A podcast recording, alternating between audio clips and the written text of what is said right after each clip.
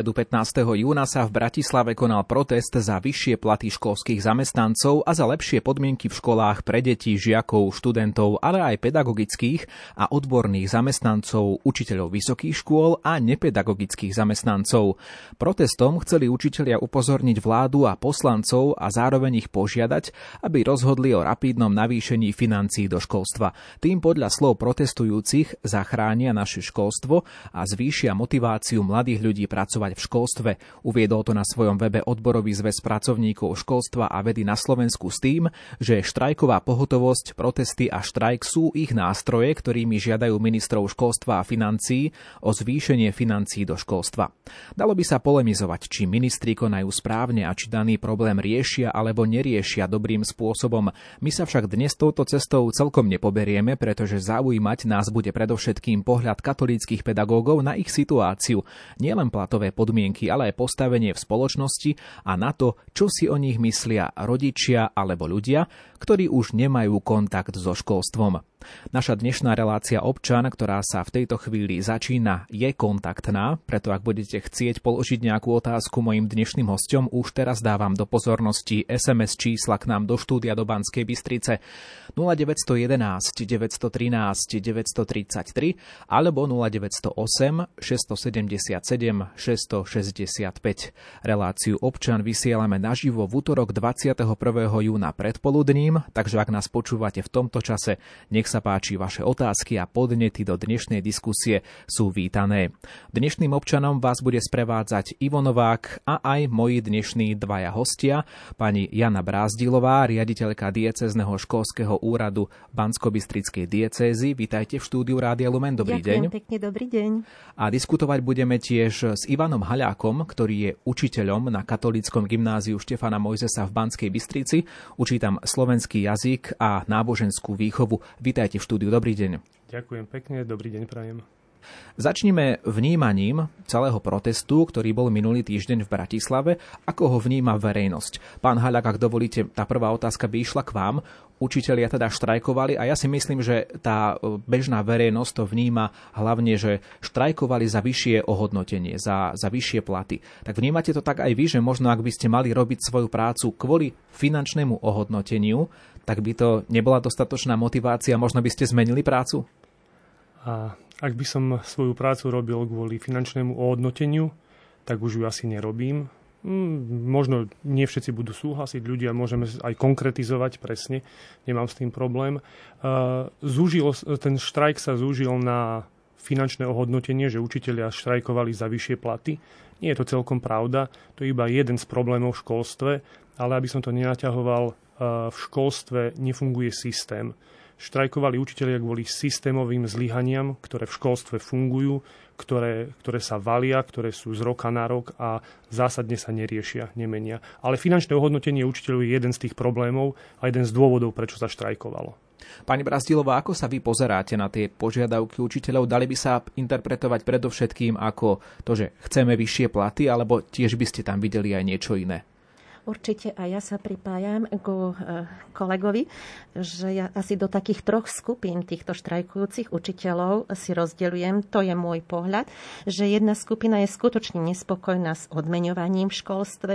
Najmä ide o učiteľov mužov, ktorí sú živiteľmi rodín a potom aj učiteľky, ktorí, ktoré sa ocitli v úlohe hlavného živiteľa rodiny, ako samoživiteľky tiež na druhú skupinu, ktorá, ktorej hlavným dôvodom nie sú financie, ale je tá nespokojnosť so systémom vzdelávania, a s tým si nevedia sami poradiť. Jednak zo skúseností z predchádzajúcich reformiem vieme, že ktoré boli naštartované a neboli dokončené alebo dotiahnuté do úspešného konca, takže sú tak pesimisticky naladení a nedôverujú už ani nová reforma edukácie, ktorá sa pripravuje, že bude úspešná.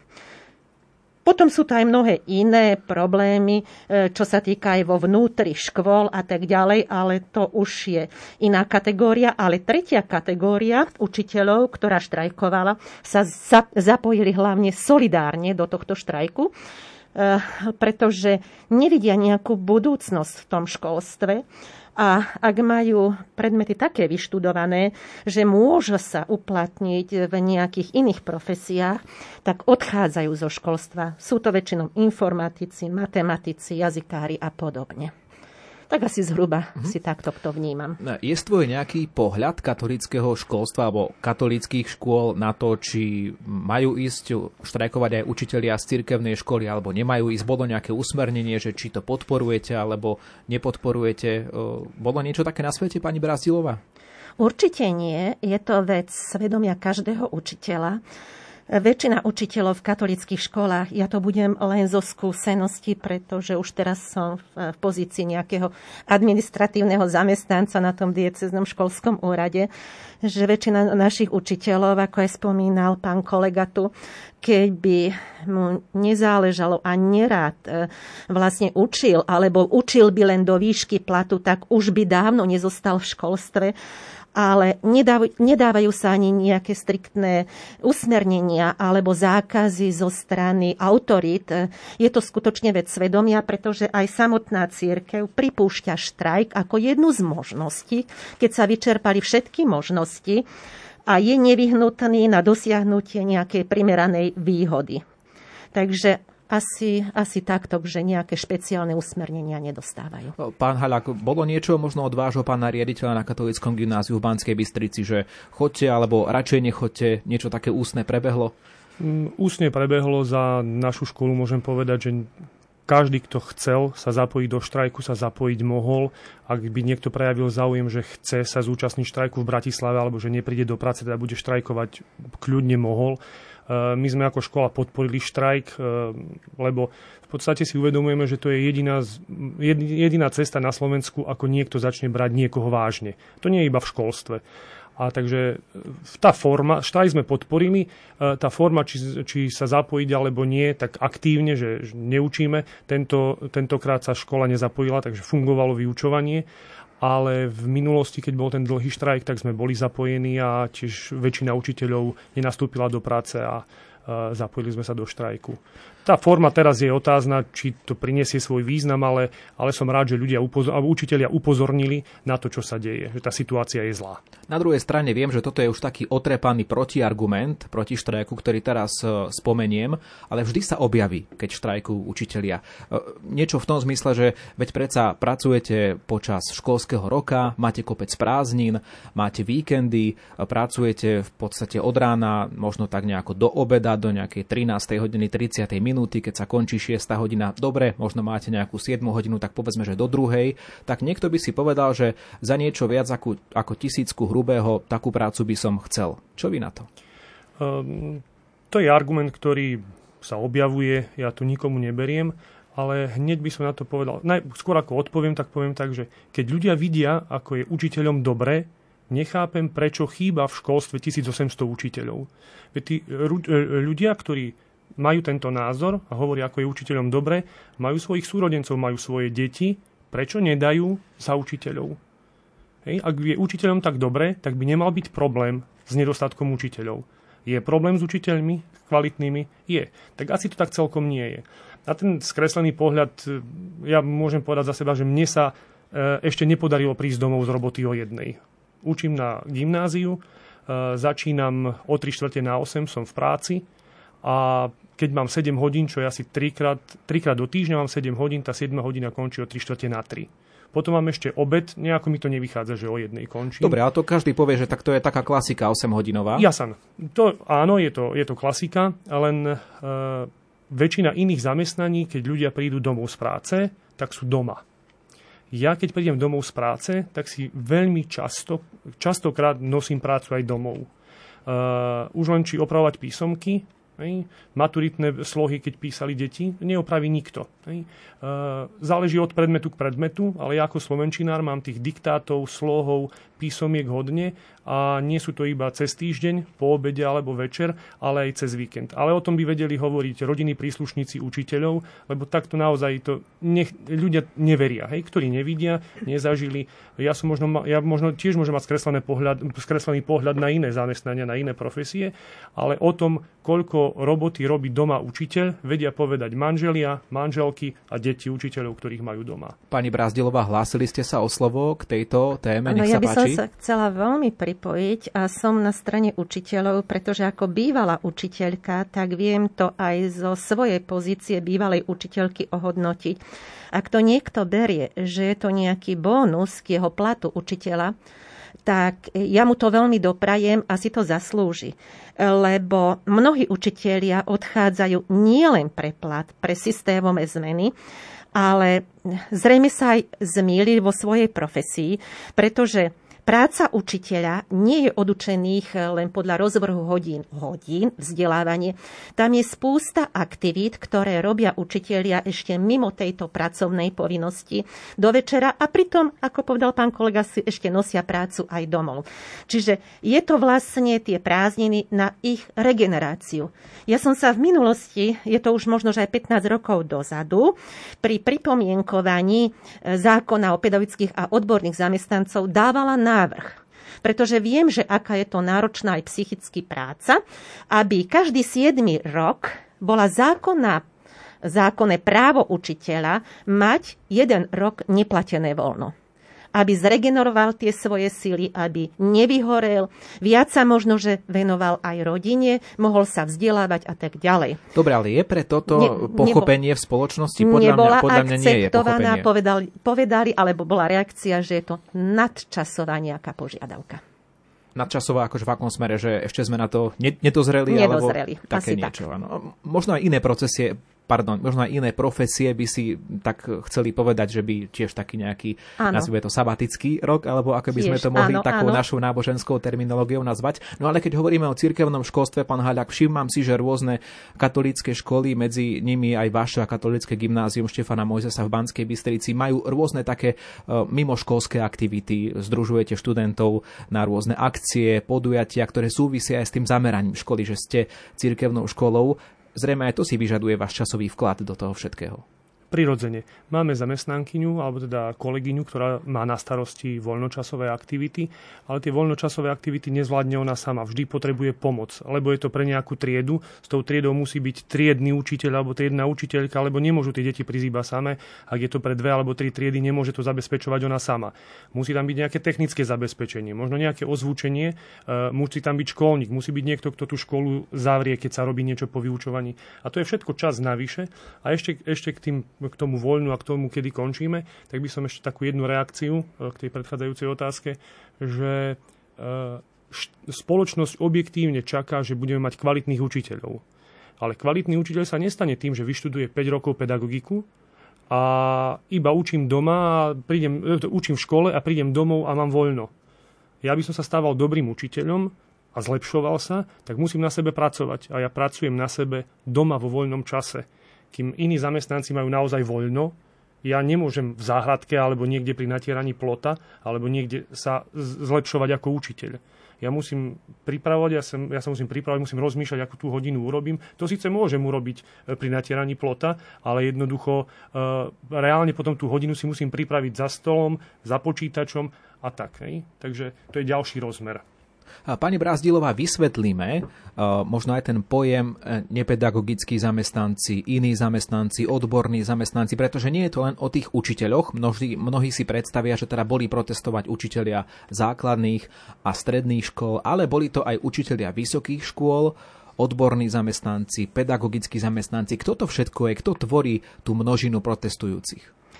No pedagogických zamestnancov, tak to vieme, že sú to učitelia, učitelia všetkých škôl, teda základných, stredných škôl, odborných škôl.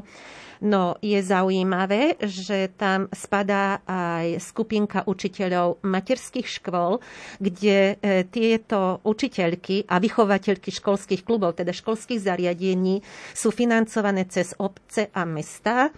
To je zasa ďalší problém, pretože tieto mesta a obce tvrdia, že nemajú finančné prostriedky na odmeňovanie týchto zamestnancov. Je to ťažká pozícia aj samotných riaditeľov na tých školách keď je ministrom školstva vyhlásená, že majú nárok pedagogickí zamestnanci na odmenu, poviem ako v Lani 350 eur, ale pre učiteľov školských zariadení, centier voľného času a materských škôl tie finančné prostriedky nedostanú od miest a obcí.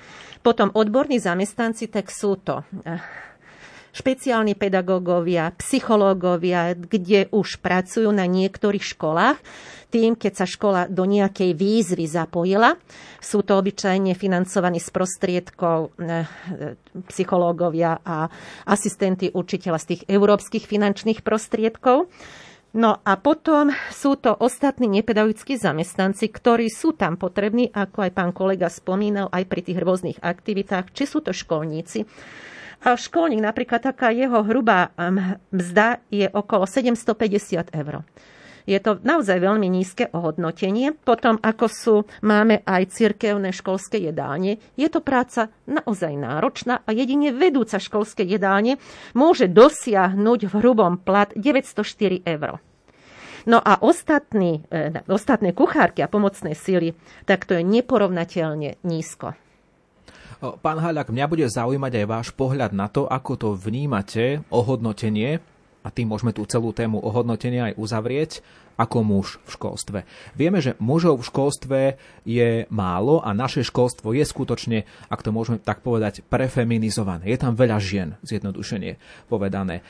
Je teda podľa vás aj ten plat takou demotiváciou pre muža vchádzať do školstva, pretože predsa len sme sa rozprávali aj pred reláciou, ja som sa dovolil opýtať, či máte rodinu, povedali ste, že máte rodinu, že máte dve deti, takže je to pre vás aj taká výzva živiteľa rodiny, či teda do toho školstva ísť alebo neísť. Nechám to na posúdenie e, poslucháčov. E, učím 20. rok, mám, som triedny, mám príplatok za to, že som vedúci predmetovej komisie.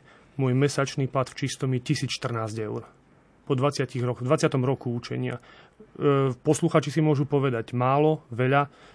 Hej, tak to je. Ak by som nebol triedny, ak by som nebol vedúci predmetovej komisie, a to v tej, v tej sume sú aj daňové bonusy na deti, hej, tak e, tisíc eur je vzdialená meta, ku ktorej ani, ani, ani sa nepriblížim. A manželka zarába ešte menej ako ja, tiež je vyštudovaná učiteľka, ale nepracuje v školstve, ale pracuje v štátnej e, správe. A povieme si, je to dosť, je to málo. Ono, e, je to otázka, že či žijem v Bratislave, alebo žijem na dedine. Ak žije e, muž, živiteľ rodiny, ktorý zarába, akože by mal zarábať viacej, alebo teda je živiteľ rodiny, ak žijú na dedine, učí na dedine a žije v rodičovskom dome, kde sa podielajú na chode toho, tej domácnosti, tak je to možno dobré. Je to v poriadku. Ale ak niekto žije v Bratislave alebo v Trnave a má 200 tisícovú alebo 150 tisícovú hypotéku a manžel je ten živiteľ rodiny, ak je manželka na materskej, neviem, ako sa to dá zvládnuť.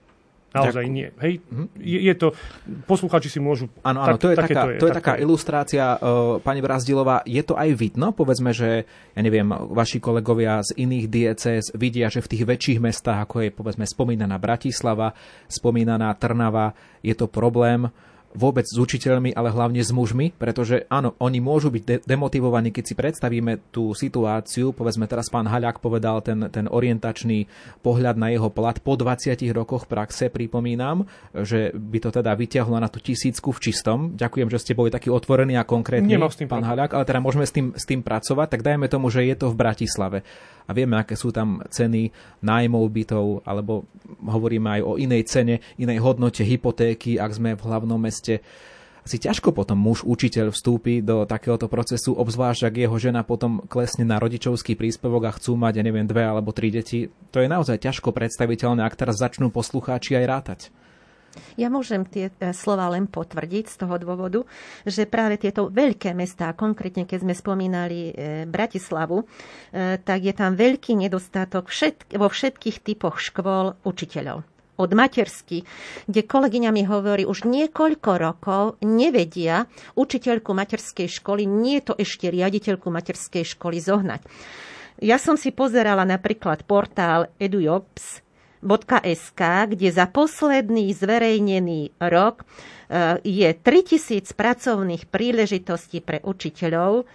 E, sú to väčšinou žiadaní učiteľia pre matematiku, fyziku, jazykovi, či sú to slovenčinári, nemčinári, francúzština, dokonca telocvikári a informatici.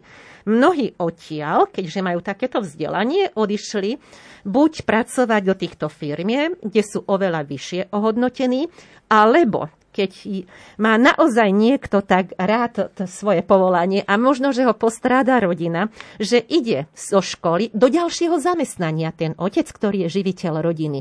Je to skutočne veľký problém, najmä aj v týchto veľkých mestách. Ale myslím si, ešte aj tak by som povedala, že pri týchto veľkých globalizačných alebo geografických aj zmenách a tak ďalej, veď vidíme, zo dňa na deň rastú ceny potravín a tak ďalej. No, takže dávam otázku, môžu zabezpečiť vlastne títo živiteľia rodín, aby upokojili tú rodinu, aby ju uživili. Myslím si, že pokiaľ sa v obchodoch nepredáva za pán Boh zaplať, tak sa pracuje za tie peniaze. Pán Halak, dovolte ešte jeden taký v úvodzovkách krčmový argument, že no skúste si to ísť robiť do fabriky. Pán Halak, možno by niekto napísal takú SMS-ku, zatiaľ neprišla, teda poviem tak, ale že často je taký argument, že nech si to skúsia, zrodi, skúsia učiteľe zrobiť do fabriky, že tam tisícku určite mať nebudú. E, je takýto argument na mieste, alebo čo všetko za tým možno ešte vnímať? Na mieste určite je. Každý, každý má nejaký svoj názor, ale tak keď sme sa, rozprávame sa o školstve, tak ja sa pokúsim priblížiť, že asi v akých mantineloch alebo kde sa pohybuje učiteľ. Hej? Že ja ako učiteľ prídem a prídem do triedy, kde je od 15 do 27 žiakov v rôznom veku. Máme 8-ročné, 8-ročné gymnázium, teda deti od 6. ročníka až po maturantov. Teraz ja ako učiteľ tam prichádzam s nejakými mm, cieľmi, mám nejaký plán, chcem tým deťom odovzdať čo najviac. Sedia tam deti, žiaci, ktorí väčšinou majú postoj, že a na čo som tu, na čo mi to kedy bude. Nie všetci, ale je to tu. Potom je tu škola, ktorá tiež očakáva niečo odo mňa, aby som naplnil to, dodržal všetko, čo mám. Potom sú tu rodičia, koľko detí, toľko rodičov, každý rodič má iné očakávania. Tí očakávajú kvalitné vzdelanie, ale ešte ideálne aj výchovu. Koľkokrát počujeme od rodičov, že ten môj syn má 12-13 rokov a ja ho nezvládam, on ma nepočúva. Ale odo mňa očakávajú, že ja dokážem skrotiť 27 alebo 23 detí tiež môže, každý rodič môže povedať, že ten môj syn ma nepočúva a ja mám čarovný prútik, aby mňa počúvali. Takže to sú rodičia, ktorí majú, ktorí majú svoje očakávania a častokrát vedia lepšie ako ktokoľvek iný, ako by som mal učiť. Potom je tu ministerstvo, ktoré očakáva, že budem naplňať všetky normy, zákony, predpisy, vyhlášky, nariadenia a potom je tu ešte spoločnosť, ktorá chce, aby ľudia boli, aby mladí ľudia zo školy vychádzali pracovití, vzdelaní, slušní, e, finančne gramotní a neviem čo všetko. A v týchto mantineloch sa ja pohybujem a matematikár potrebuje odučiť matematiku, ja potrebujem, alebo teda chcem ich naučiť slovenčinu, spisovne vyslovať, spisovne e, gramaticky správne písať, e, odovzdať im niečo zo slovenskej a svetovej literatúry, aby boli v umení zorientovaní, aby si našli cestu k literatúre. V tomto sa ja pohybujem. Uh, viem si predstaviť, lebo som robil aj rôzne iné práce, brigádnicky alebo podobne. Uh, viem, čo obnáša práca v pekárni, viem, čo obnáša práca čašníka, viem, čo obnáša práca kuchára, uh, turistického sprievodcu, trénera. Ale nech sa páči, každý môže si prísť vyskúšať, postaviť sa pred 15-20 tínedžerov a snažiť sa ich niečo naučiť pred malé deti, ktoré sa vám rozplačú, ak skriknete, alebo teda niekto mi povedal cez prestávku, niekto niečo mu povedal, prídete na, do, na hodinu a dve detičky vám tam pláču. Ale to nikoho nezaujíma, vy máte aj odučiť, ale aj tie deti upokojiť a teraz utišiť os- e, zvyšok triedy a podobne. Treba si to vyskúšať. Možno by sa zmenil ten názor. Hej? A to je iba taký akože veľmi orientačný mm-hmm. pohľad.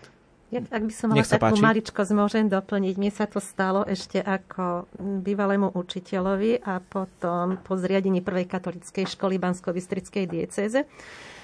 Tak sa mi stalo, že prišiel jeden rodič, ako hovoril pán učiteľ, a kritizoval prácu učiteľa.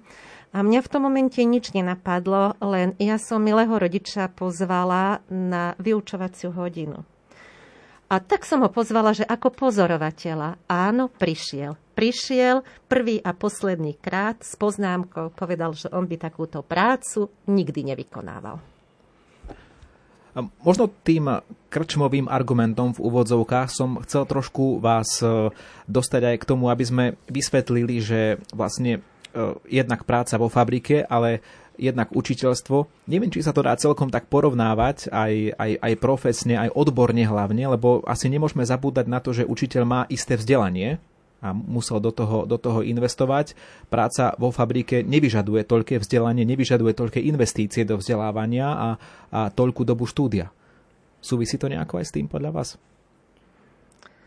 Prirodzene niek- niekto je nastavený, že sa živí e, rozumom alebo hlavou, je, je tak nastavený, má na to danosti, tak si vyberie svoju budúcnosť tým, že idem študovať na vysokú školu a budem učiť. Niekto musí tie deti učiť, ale ja sa zasa spolieham, že niekto iný, kto je skôr zručný, mi bude vedieť opraviť auto, že e, mi navarí dobrý obed v reštaurácii alebo večeru, e, alebo e, postaví bytovku, ktorá sa o 3 roky nerozpadne a podobne. Takže tá spoločnosť musí fungovať takto ne, neviem si zabezpečiť všetko sám a musíme sa spoliehať jeden na druhého. Niekto pracuje rukami, mentálne, iný mentálne, hej, používa istým spôsobom rozum. A na druhej strane, ak som hovoril o tom, že, že či je náročná alebo nie náročná tá práca učiteľa, tak e, čoraz častejšie sa stretávame s tým, že viacej ako vzdelávať potrebujeme vychovávať. A chcel by som vidieť mnohých tých ľudí, e, ktorí majú také, ako ste povedali, že krčmové reči, e, reagovať na dieťa, o ktorom zistíte, že vám povie, že ja nemám domov, lebo rodičia sú rozvedení, žije v stredávej starostlivosti a týždeň je tam a týždeň inde a on povie, ja nemám domov. Že to sú veci, s ktorými, s tými deťmi, keď tá doba je taká, aká je, je zvláštna. Je rýchla, deti trpia rôznymi psychickými poruchami a vy musíte veľmi dávať pozor na to, čo poviete. Či nepoužijete nejakú ironickú poznámku, ktorá to dieťa môže zraniť.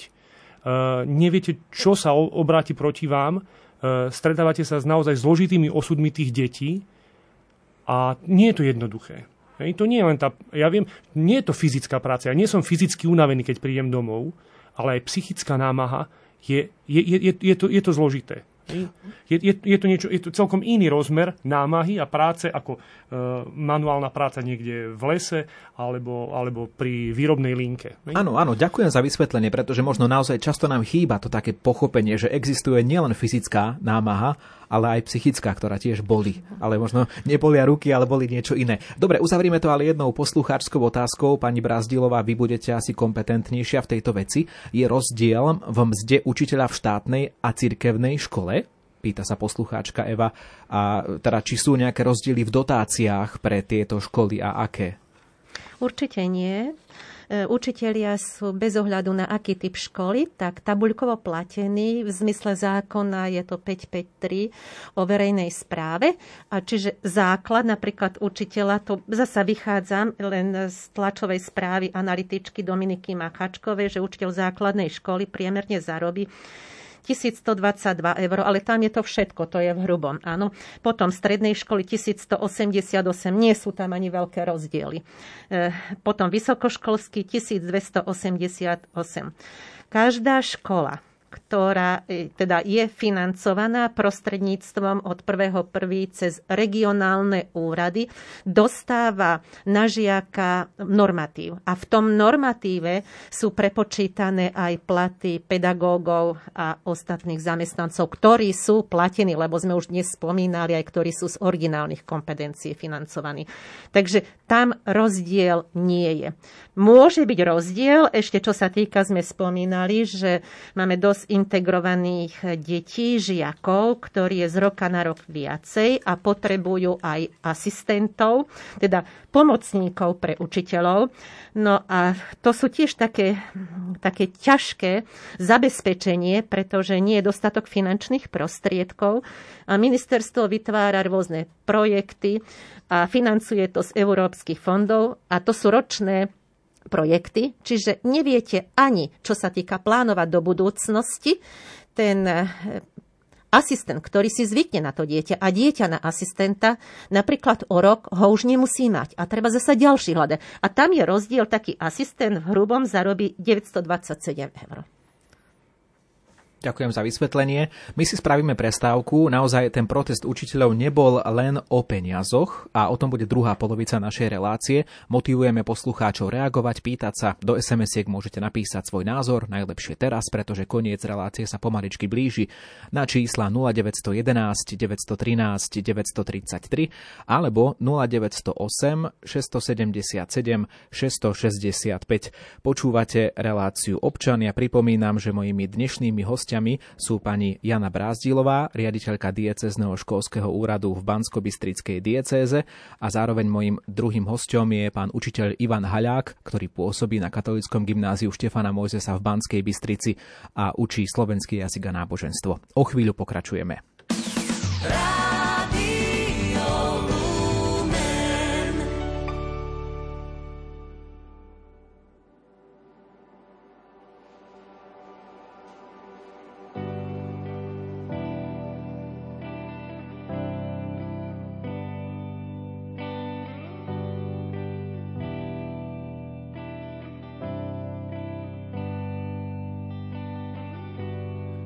Niektorí majú viac, iní zasa nie.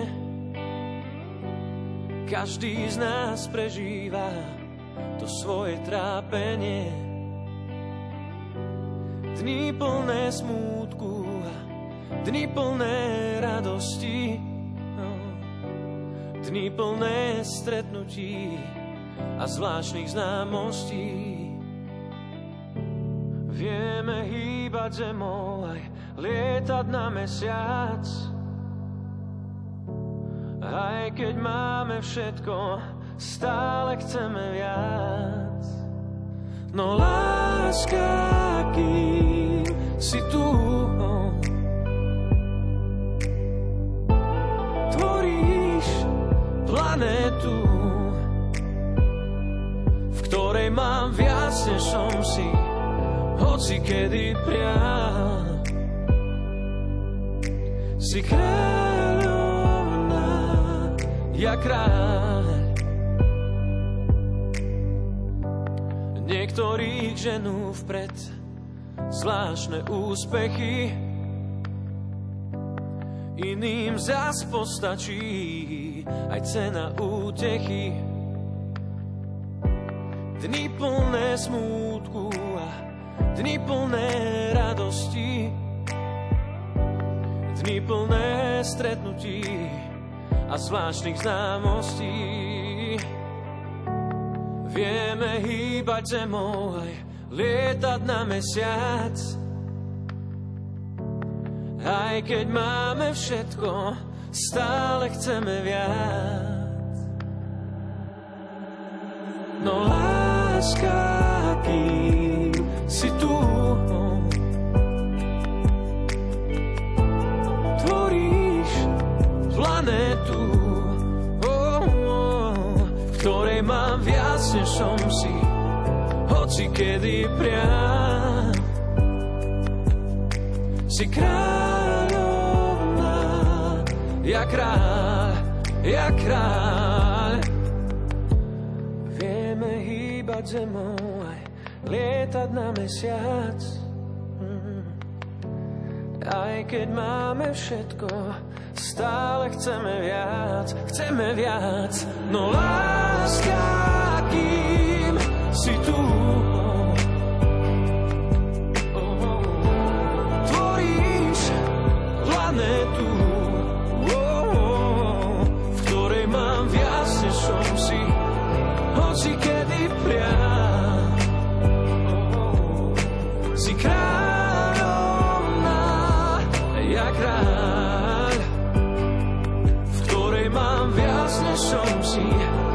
hoci kedy priam.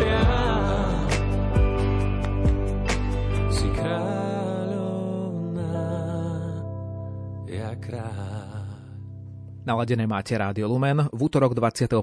júna v premiére vysielame reláciu Občan z bansko štúdia. Preto spomínam tento čas, pretože ak nás teraz počúvate v premiérovom vydaní, môžete ešte zareagovať svojou otázkou pre mojich hostí, ktorými sú pán učiteľ Ivan Haľák z Katolického gymnázia Štefana Mojzesa v Banskej Bystrici a Jana Brázdilová z diecezneho školského úradu bansko diecézy. SMS kontakty sú 0911 913 933 alebo 0908 677 665. Pani Brazdilová, vnímate nejaké pozitívne záležitosti, ktoré súvisia so súčasným vedením ministerstva školstva v prospech lepšieho postavenia učiteľov v školstve a v spoločnosti? Nerada by som tak jednoznačne sa vyjadrila, že áno a, alebo nie, pretože ja vnímam, keď sa tak trošičku do minulosti pozriem a čo sme už skôr narodení prežili, že tak cyklicky sa opakujú problémy. Vždy po voľbách vládna koalícia, najmä ešte tie čo sú viac politické, hoci si vypracujú nejaké programové vyhlásenie vlády, ale ktoré eh, nevedia dodržať alebo stále sú rozhádaní a každý chce niečo svoje presadiť si. A potom tieto sľuby, keď chcú dodržať, tak idú hlava nehlava, dá sa povedať, a aspoň nejakými nesystémovými zmenami, a aj v, tom, v minulom roku som to spozorovala, napríklad čo sa týka aj odmeňovania, tak bolo to v januári valorizácia a potom rozkúskované počas roka. Neviem, bolo to raz 100 eur, potom 200 eur, nakoniec 350 eur. Ale vôbec sa to, čo bolo vlastne v programovom vyhlásení vlády, aby sa základný plat o niekoľko percent e, upravil, tak k tomu neprišlo. No a tieto nesystémové zmeny určite neposúvajú školstvo dopredu. Myslím si, to stále hovorím, že pokiaľ sa školstvo neodpolitizuje, neviem, či sa môže niečo v ňom zlepšiť. A čo, Alebo... to, čo to znamená tá odpolitizácia školstva? O všetkých veciach, čo sa týka zákonov, rozhodujú politické strany, tí, ktorí vládnu. A keď sa nevedia na niečom dohodnúť, tak to vyzerá tak, ako v súčasnosti. Potom už nevidím inú možnosť, jedine si vyberať takých politikov do zákonodárneho orgánu, no ktorí by naozaj slúžili pre to spoločné dobro. Ale vidíme to, že už to 30 rokov po dnešnej revolúcii a nič sa tu nezmenilo. Stále sa toto opakuje cyklicky. Pán Halak, ja som sa vás pred reláciou pýtal, že či ide len o peniaze v tom štrajku, alebo či ide aj o niečo iné. E, ide zásadne o niečo iné. Plat, to je len, často sa to akože zo všeobecne, alebo teda konkretizuje ten plat, ale, ale v školstve je to problém systémový. Ako už bolo povedané, e, odkedy vzniklo Slovensko a máme Slovenskú republiku, žiadna vláda neprišla s jasnou stratégiou a nikto nedefinoval cieľ.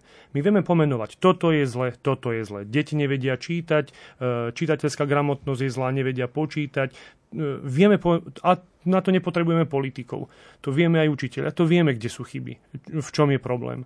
Ale žiadna vláda nevypracovala stratégiu, ktorá by hovorila, kde chceme mať slovenské školstvo o 10, o 15, o 20 rokov a postupne nejakými krokmi sa dopracujeme k tomuto cieľu. No dobré, na to ale, musí byť ale... metodika, na to musíme vedieť ten systém, na to musí byť školenie učiteľov, ale my, každá vláda príde, má nejakú predstavu, nastaví niečo, príde nová vláda a zasa inak a inak. My urobíme dva kroky dopredu, potom urobíme krok dozadu, potom urobíme doprava a jednoducho učitelia, ako aj rodičia sú z toho uh, demotivovaní, lebo v podstate my nevieme, kam smerujeme. No prepašte, chcel som vám do toho skočiť preto, pretože ak ste hovorili, že nejaká koncepcia chýba, ale predsa videli sme, že na začiatku volebného obdobia pán minister Greling spomínal fínsky model ako inšpiráciu, tak predsa nejaká koncepcia asi, asi je, alebo nejaký smer, nie?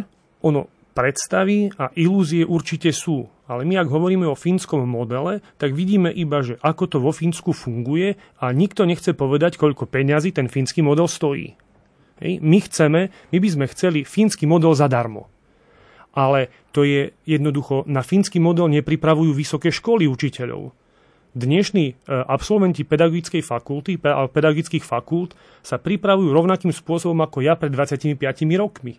Lebo vidím, keď prichádzajú tí budúci pedagógovia na, na prax, E, nikam sa, a ja sa ani nečudujem vysokým školám, lebo nevedia, na čo majú pripravovať.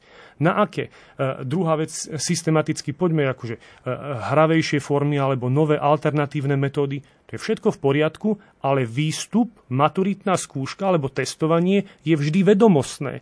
Tak ja hrou dieťa nepripravím na, na, na poznanie, na vedomosti. Jednoducho tu, tu, tu zásadné, základné veci e, idú, idú mimo. Pani Brazdilová, ako sa podľa vás súčasne spoločnosť e, pozerá na učiteľov, obzvlášť na katolických školách? Čo sa možno darí, čo nedarí naplňať z tých očakávaní rodičov na katolických školách? Pretože pán Haľak hovoril o nejakých takých všeobecných očakávaniach, ako je to v jeho praxi, čo od neho rodičia očakávajú, s čím sa stretáva. E, je to možno iné v súvislosti so vzťahom ku katolickým školám smerom od rodičov ako k tým bežným? No, ja by som z vlastnej skúsenosti z praxe, alebo ak sa to povie z aplikačnej praxe, to je dnes taká otrepané, že status učiteľa spoločnosti je taký, aký je, vieme. No a rodičia, myslím, aj žiaci sú takí istí ako na iných verejných, súkromných a takisto aj na katolických školách. Sú rodičia, ktorí e, majú očakávanie, a sú veľmi aj nápomocní a ochotní e, v každom, by som povedala, smere pomôcť, robiť aj dobré meno, propagovať tú školu. No ale musíme do radov povedať, ako je to aj v našich školách, že najdú sa aj rodičia, ktorí radi kritizujú. Ja som to aj dnes spomínala, keď je to e, konštruktívna kritika, tá posúva. Ale pokiaľ to sa len kritizuje, a keď požiadate, či by v niečom boli nápomocní, vtiahnuť ich do toho procesu, tak povedia, že nemajú čas. Čiže majú nejaké očakávanie, ale pridať e, ruku k dielu, tak nemajú čas. Keď ich aspoň oslovíte, že by vedeli o tej škole nejako propagovať ju, či v médiách, súdne možnosti, tiež na to čas nie je. Očakávajú vždy len od tých pedagógov, od riaditeľov, a to už pri tej náplni práce, čo sme to aj dnes tu spomínali, nie je to bez nejakého spoločenstva, že by sa doplňalo, nie je to ani realizovateľné. Vyberiem niečo z poslucháčských reakcií, sú to skôr také konštatovania ako akoby otázky. Uh, napríklad jedna sms kde sa píše, stále hovoríte o platoch učiteľov, ale hovorte, ako niekedy tí zlí učitelia ponižujú deti, zle sa k ním správajú, neberú do úvahy, z akej rodiny deti pochádzajú a tak ďalej a tak ďalej. A zase v inej sms iný pohľad, ja by som chcela poďakovať všetkým učiteľom, ktorí svoju prácu vykonávajú s láskou napriek všetkému.